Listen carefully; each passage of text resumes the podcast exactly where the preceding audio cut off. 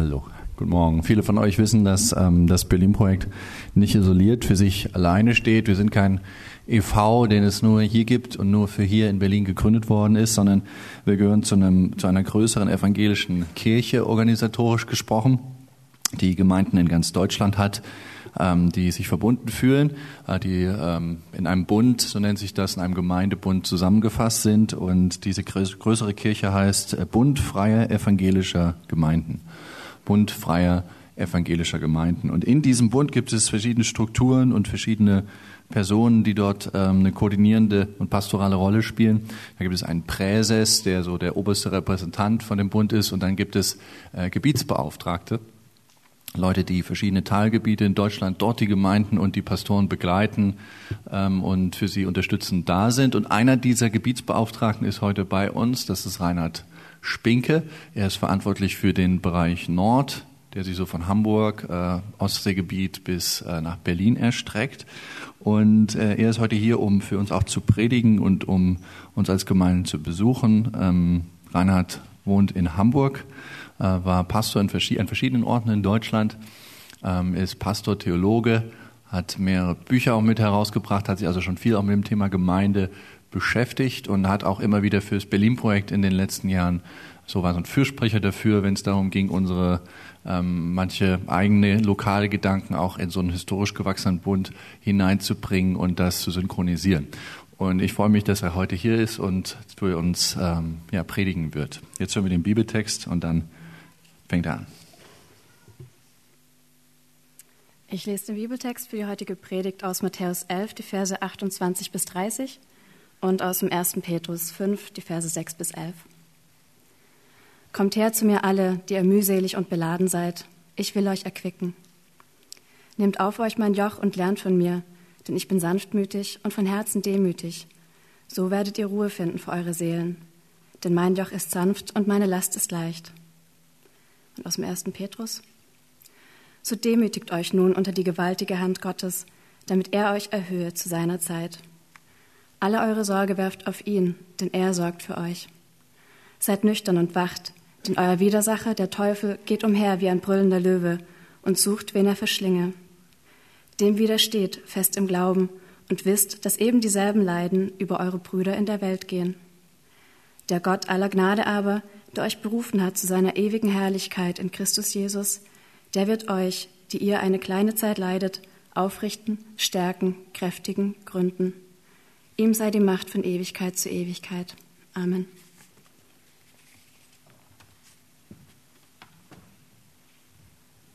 Es war einen Tag vor unserem Sommerurlaub, als mir ein richtig klasse Kauf gelang, ein richtiges Schnäppchen, und zwar in einem Baumarkt für unsere sechsköpfige Familie. Meine Frau Katrin und ich, wir haben vier Kinder. Und da hat, äh, ist es mir gelungen, eine richtig tolle, eine richtig tolle Dachbox zu kaufen. Kurz vorm Urlaub war das enorm wichtig um alle Urlaubsgegenstände, die erforderlich sind, wirklich auch mitzubekommen und die Familie glücklich zu machen. Das Glück war fast perfekt, als dann auch die Nachbarn halfen beim Aufbau dieser Dachbox und sie überhaupt aufs Auto zu bekommen. Und so fuhren wir dann los an die Insel Fehmarn. Und bei uns ist es so, wenn wir in Urlaub fahren, dann ist so ein wichtiges Ziel, am ersten Tag schon mal den Strand zu sehen, die Füße ins Wasser zu strecken und zu wissen, wir sind wirklich angekommen. Und so hatten wir eine lange Fahrt. Meine Frau blieb dann schon mal beim Ferienhaus, weil sie etwas Kopfschmerzen von der langen Fahrt hatte. Aber ich bin mit den Kindern dann noch mal los, um ihnen eine Freude zu machen. Und bei der Zufahrt zum Parkplatz direkt am Strand passierte es, dass es dann auf einmal so ein ganz komisches Geräusch gab. So ein Krrr. Ich weiß nicht, ob ihr das euch vorstellen könnt. Ganz komisches Geräusch. Ich war etwas irritiert, angehalten, Wagen leicht zurückgesetzt und dann nochmal neu eingeschlagen und wieder nach vorne gefahren. Und zu meinem großen Erstaunen gab es das gleiche Geräusch in etwas verschärfter Form noch einmal. Das war der Punkt, wo ich mir gedacht habe, jetzt ist es gut, den Wagen auszuschalten, mal kurz auszusteigen und zu gucken, was dann jetzt so passiert. Ist und ich war super froh, als ich den Blick zum Kotflügel äh, warf und merkte, da ist noch alles völlig in Ordnung. Da war ich echt erstmal richtig äh, beruhigt und gelassen. Das änderte sich aber zugegebenermaßen, als ich den Blick nach oben warf zu der Dachbox. Und diese Dachbox, die ich wirklich so klasse geschossen hatte, so richtig günstig, richtig toll, die war von einer völlig unnötigen Höhenbegrenzung. Warum gibt es sowas überhaupt? Völlig demoliert und zerstört worden. Und da war ich nun mit meinem Latein. Und das war der Moment, wo der ganze Stress und Druck der letzten zwei Wochen vor dem Urlaub, um alles für den Urlaub richtig hinzubekommen, wo das so richtig aus mir rausbrach und wo ich anfing, wie ein Rohrspatz zu schimpfen. Über alles über Gott und die Welt. Und das war offensichtlich so erstaunlich und bedrohlich, dass meine Kinder anfingen, mich zu trösten. Das kommt nicht immer vor, muss ich dazu sagen, aber sie haben sich offensichtlich wirklich Sorge um ihren Vater gemacht. Und so fingen sie an zu sagen, Papa, das ist doch nicht so schlimm. Ha, ha, ha. Papa, das kann doch jedem passieren. Wir können doch jetzt einfach eine neue Dachbox kaufen und dann müssen wir doch auch nicht hungern, oder? Weil die wirklich so auf mich eingeredet haben, habe ich gespürt, Reinhard, es steht schlecht um dich. Irgendwas ist nicht mit dir in Ordnung. Du musst jetzt wirklich überlegen, wie du mit der Situation äh, umgehst. Was willst du machen? Willst du jetzt neben dieser Dachbox auch noch den Urlaub deiner Familie ruinieren? Dann ist das wirklich perfekt. Das Problem an der Situation war, dass ich niemand anderem die Schuld geben konnte noch nicht mal meiner Frau, weil die war ja gar nicht mitgefahren. Das war echt schwierig und so musste ich zu dem Punkt kommen, wo ich sage, Reinhard, das Ding hast ganz alleine und nur du zerschossen. Das hat ein bisschen gedauert und wir sind dann aber doch noch an den Strand gegangen. Ich habe es auch meiner Frau gebeichtet, war nicht ganz leicht. Aber wir haben dann einen richtig guten Urlaub gehabt und ähm, ich konnte ein bisschen im Abstand dann auch äh, das leichter ertragen, selbst als die neue Dachbox in der Urlaubsgegend doppelt so teuer war wie die alte. Und ich das fast mit einem vergnüglichen Lächeln hinnehmen. Warum erzähle ich euch diese Geschichte? Ich erzähle sie deshalb, weil ich glaube, zum einen ist bald Urlaubszeit, zum anderen, viele von uns kennen solche Situationen, wo es Momente gibt, wo es auf uns einfach irgendwie auf einmal herausploppt. So all der Stress, all der Druck, all das, was, was sich so in den letzten Tagen und Wochen angestaut hat. Vielleicht gab es bei dir in der letzten Zeit so eine Gelegenheit. Und die Frage ist, wie gehen wir dann eigentlich damit um? Was hilft uns dabei? Wir haben eben zwei Bibeltexte da schon zugehört und da möchte ich ein bisschen darauf eingehen und, und drei Gedanken äußern, wie wir im Hinblick auf Jesus damit umgehen können, wenn wir Druck und Stress haben. Und das erste ist, wenn wir Druck und Stress haben, haben wir die Einladung, zu Jesus zu kommen. Wir haben einfach die Einladung, aus diesem Stress heraus irgendwie zu versuchen, so eine Art Hubschrauberperspektive einzunehmen. Wenn ich in Stress und Druck bin, neige ich manchmal dazu, mich voll in die Sache hineinzuknien und ein bisschen darin zu verbeißen. Und ganz ehrlich gesagt, das ist ja manchmal vielleicht so ein typisches Männerproblem, dass man dann den Tunnelblick entwickelt. Das hilft nicht immer. Dollar, mehr und stärker hilft nicht bei allen Problemen, sondern manchmal muss man Abstand nehmen und versuchen, eine andere Perspektive zu nehmen. Und das kann dadurch gelingen, dass man eben versucht, zum Beispiel auch vielleicht ein Gebet zu sprechen, sich zu überlegen, wie könnte das jemand ganz anders sehen. Vielleicht denkt ihr, dass genau so eine äh, Zeit wie jetzt im Gottesdienst ja vielleicht eine ganz gute Gelegenheit sein könnte. Ich hoffe, hoffe das für euch. Das Gute ist, dass wir nämlich wissen dürfen, dass Jesus Christus selbst Situationen kannte, in denen er unheimlich unter Stress und Druck war. Und das ist genau die Situation, als er diesen sogenannten Heilandsruf sagt in Kapitel 11. Da hat Jesus, da ist Jesus sozusagen in, auf dem Höhepunkt seines Schaffens, seines öffentlichen Wirkens, aber bereits in einer Phase, als er jede Menge Stress und Druck abbekommt. Da ist Johannes der Täufer, sein Freund und Verwandter, der auf einmal die Frage stellt, sag mal, Jesus, bist du eigentlich wirklich der, auf den wir gewartet haben, am Anfang des Kapitels? Da sind diese ständigen Nörgeleien von den Pharisäern. Die sind ständig mit irgendwas haben, die was denen nicht passt. Und das ist so wie solche kleinen Fliegen, die einen im Sommer immer ärgern und die einfach nicht abzuschütteln sind. Da sind ganze Städte und Dörfer, die Jesus nicht so verstehen und annehmen, wie er das sich wünscht. Und in all dem hat er jede Menge Arbeit zu predigen, zu heilen, Menschen, die zu ihm kommen, ganz viele Dinge, die er zu bewältigen hat. Und in diese Situation hinein, nicht aus seinem Urlaub heraus, sagt Jesus diese Worte, kommt her zu mir, alle, die ihr mühselig und beladen seid, ich will euch erquicken. Kommt zu mir, ich weiß, wie sich das anfühlt, wenn ihr Stress und Druck habt. Aber ich will euch erquicken. Warum kann Jesus das? Er sagt hier, denn ich bin demütig und sanftmütig. Das ist so, so ein Paar, so ein Wortpaar, was wir manchmal im Alten Testament finden. Der Sanftmütige ist einer, der auf Gewalt, auf den Einsatz seiner Macht verzichtet. Und der Demütige, das ist jemand, der weiß, wer er in Gottes Augen ist. Der um seine Begrenzung weiß. Der weiß, dass er unter Gott steht. Und beim Lesen dieses Abschnitts ist mir aufgefallen, dass das ein ganz wichtiger Punkt ist, auch für solche Stress- und Drucksituationen, dass ich weiß, wer ich vor Gott bin, wofür ich zuständig bin, was meine Verantwortung ist und was sie nicht ist. Der Amerikaner Stephen Covey, Autor des Buches die, Wegen Siebe, äh, die sieben Wege zur Effektivität hat einmal gesagt, dass jeder Mensch so drei Einflusszonen im Leben hat und dass es entscheidend mit darauf ankommt, zu wissen, wie man sich in welcher Einflusszone zu verhalten hat. Da gibt es Dinge im Leben, das ist die erste Einflusszone, wo wir gar keinen Einfluss haben, wo wir nichts machen können, wo wir nichts verändern können und wo es sich nicht lohnt, auch nur die kleinste Energie reinzustecken. Zum Beispiel hatte ich keinen Einfluss darauf, dass die Verwaltung von Fehmarn diese dusseligen Höhenbegrenzungen aufgestellt hat. Da konnte ich mich lange drüber ärgern, aber es hat überhaupt nichts gebracht.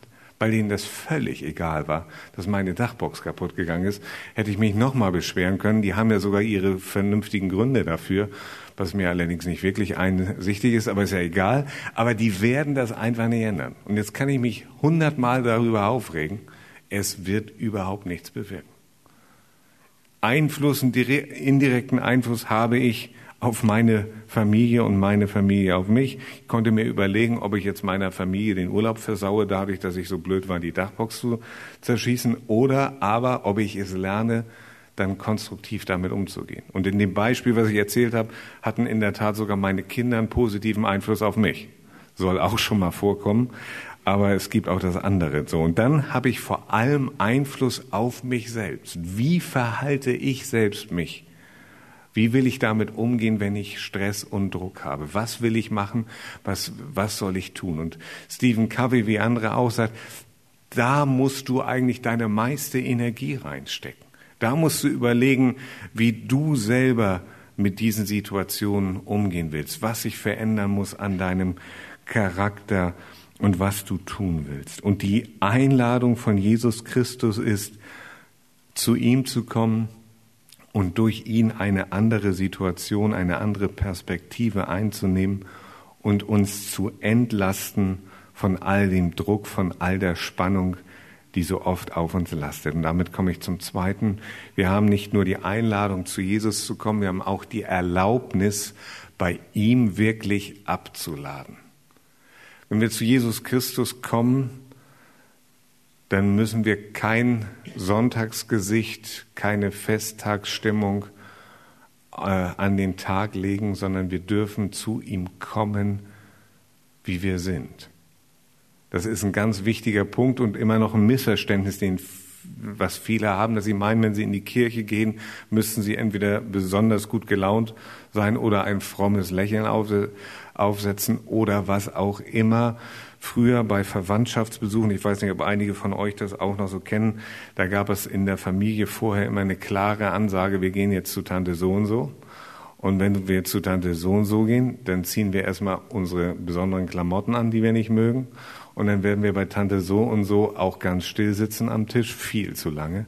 Und wir werden gewisse Themen nicht anschneiden. Habt ihr das verstanden? Wir werden da nicht drüber sprechen. Und wenn wir die drei Dinge alle miteinander einhalten, dann kann das ein einigermaßen kurzer Besuch werden. Und dann können wir auch alle gut durch die Nummer durchkommen. Und manche stellen sich das so vor, dass es so ist, wenn sie in die Kirche gehen. Aber es ist in der Tat anders. Wenn wir zu Gott, wenn wir zu Jesus Christus kommen, dann dürfen wir abladen, was uns beschwert. Und das Besondere ist, dass Jesus sowieso weiß, wie es dir geht. Er weiß, welchen Kopf du dir um die kommende Woche machst. Er weiß, was maximal alles schief gehen könnte in deiner nächsten Woche. Und vielleicht ist das eine ganze Menge. Jesus Christus ist derjenige, dem wir nichts vormachen brauchen. Es gibt ja immer die Situation, dass wir nicht wissen, wem wir was sagen und anvertrauen können. Unsere Kinder sind jetzt 17 und 19, denen können wir mittlerweile ja nicht mehr alles äh, sagen oder verbieten, aber wir merken, dass die uns auch so, auch wenn wir das nicht könnten, auch so schon nicht mehr alles sagen.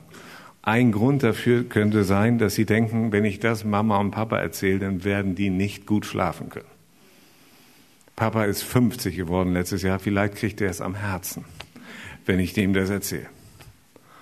Und vielleicht denkst du das auch, wenn du von Arbeitsschwierigkeiten oder Problemen in der Ehe deinen Eltern erzählen wirst, dass du auch sagen wirst, dann wirklich, dann haben die eine schlaflose Nacht und ich muss mir es am nächsten Morgen anhören, wie schlecht die geschlafen haben. Das Gute bei Gott ist, dass er weiß, wie es dir geht, dass du ihm alles sagen kannst und dass Gott das ab kann. Bereits seit über 2000 Jahren. Gott hat keine Probleme damit. Ich weiß nicht, wie er das macht, aber er hat keine Probleme damit, all unsere Sorgen und Probleme und unsere Nöte wirklich auszuhalten. Und er freut sich gerade dazu, so wie kleine Kinder, wenn wir ihm sagen, was uns bedrückt, weil er derjenige ist, der helfen kann. Und all diese Dinge bei Gott abzugeben, abzuladen, das ist das, was die Bibel an vielen Stellen mit dem Begriff Demut bezeichnet. Hier auch in dem ersten Petrusbrief, vielleicht ist euch das aufgefallen, dass vor dieser Aufforderung, die Sorgen auf Gott zu werfen, dass da dieser Hinweis steht, demütigt euch nun unter die gewaltige Hand Gottes.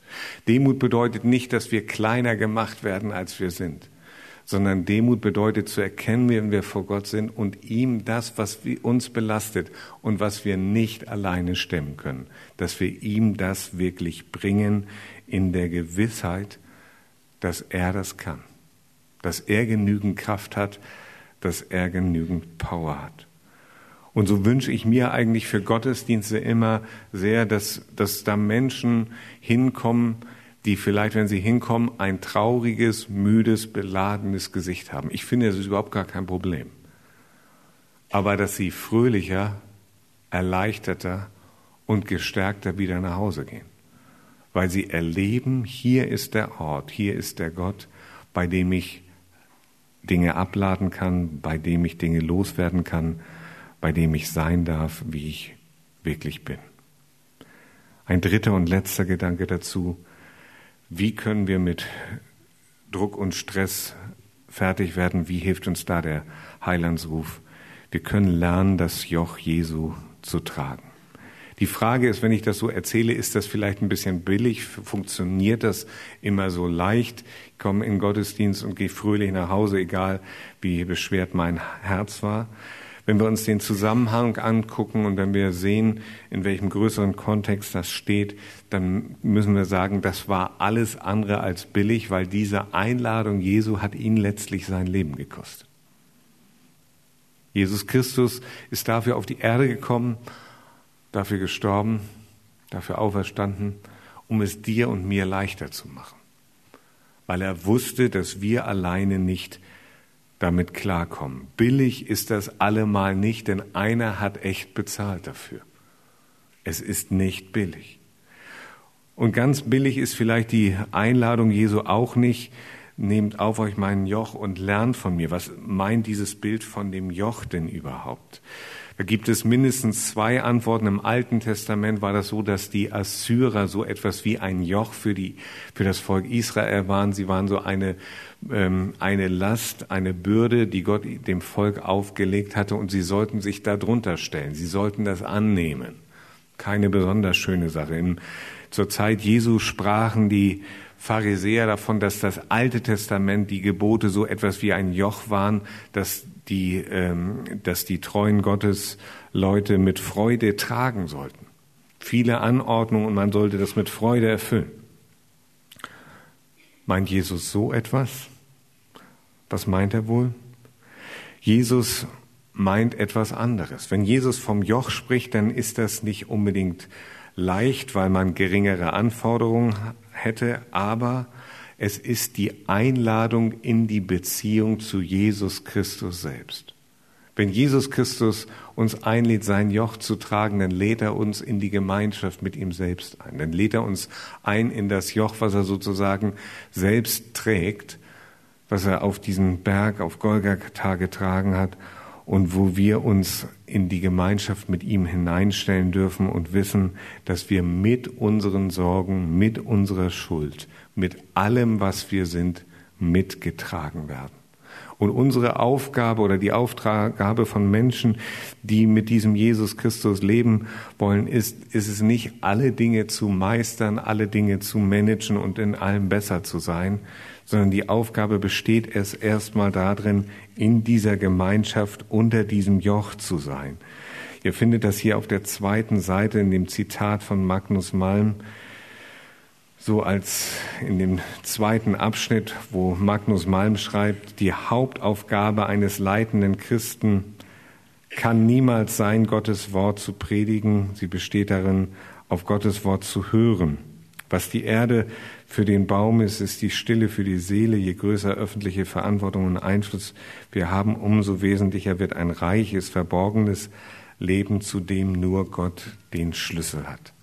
Ich weiß nicht, vor welchen Herausforderungen du stehst, welche Öffentlichkeit, welche Last, welche Bürde du hast, aber ich weiß, dass bei diesem Jesus Christus die Kraft, die Stille ist, die du brauchst, um auch dem äh, Stress und dem Druck in der kommenden Woche zu begegnen. Ich weiß nicht, ob Jesus dir alles abnehmen wird. Meistens ist das nicht der Fall. Aber in keiner Situation sind wir alleine. Und in keiner Situation soll Sorgen oder Schuld uns erdrücken. Jesus Christus ist nicht derjenige, der uns alles erspart. Er ist auch nicht derjenige, der uns einfach so lässt, wie, in, wie wir sind. Aber seine Liebe ist ganz deutlich offenbar geworden. Seine Liebe ist wirklich mit den Händen zu greifen. Seine Einladung, diese Liebe zu erfahren, wird auch im Abendmahl gleich spürbar. Egal welchen Stress und Druck du hast und wovon, wovor du dir vielleicht Sorgen machst, das, was Jesus hier sagt, das gilt für dich und das gilt für die kommende Woche. Komm her zu mir, alle, die ihr mühselig und beladen seid. Ich will euch erquicken. Nehmt auf euch mein Joch und lernt von mir, denn ich bin sanftmütig und von Herzen demütig. So werdet ihr Ruhe finden für eure Seelen. Denn mein Joch ist sanft und meine Last ist leicht. Amen.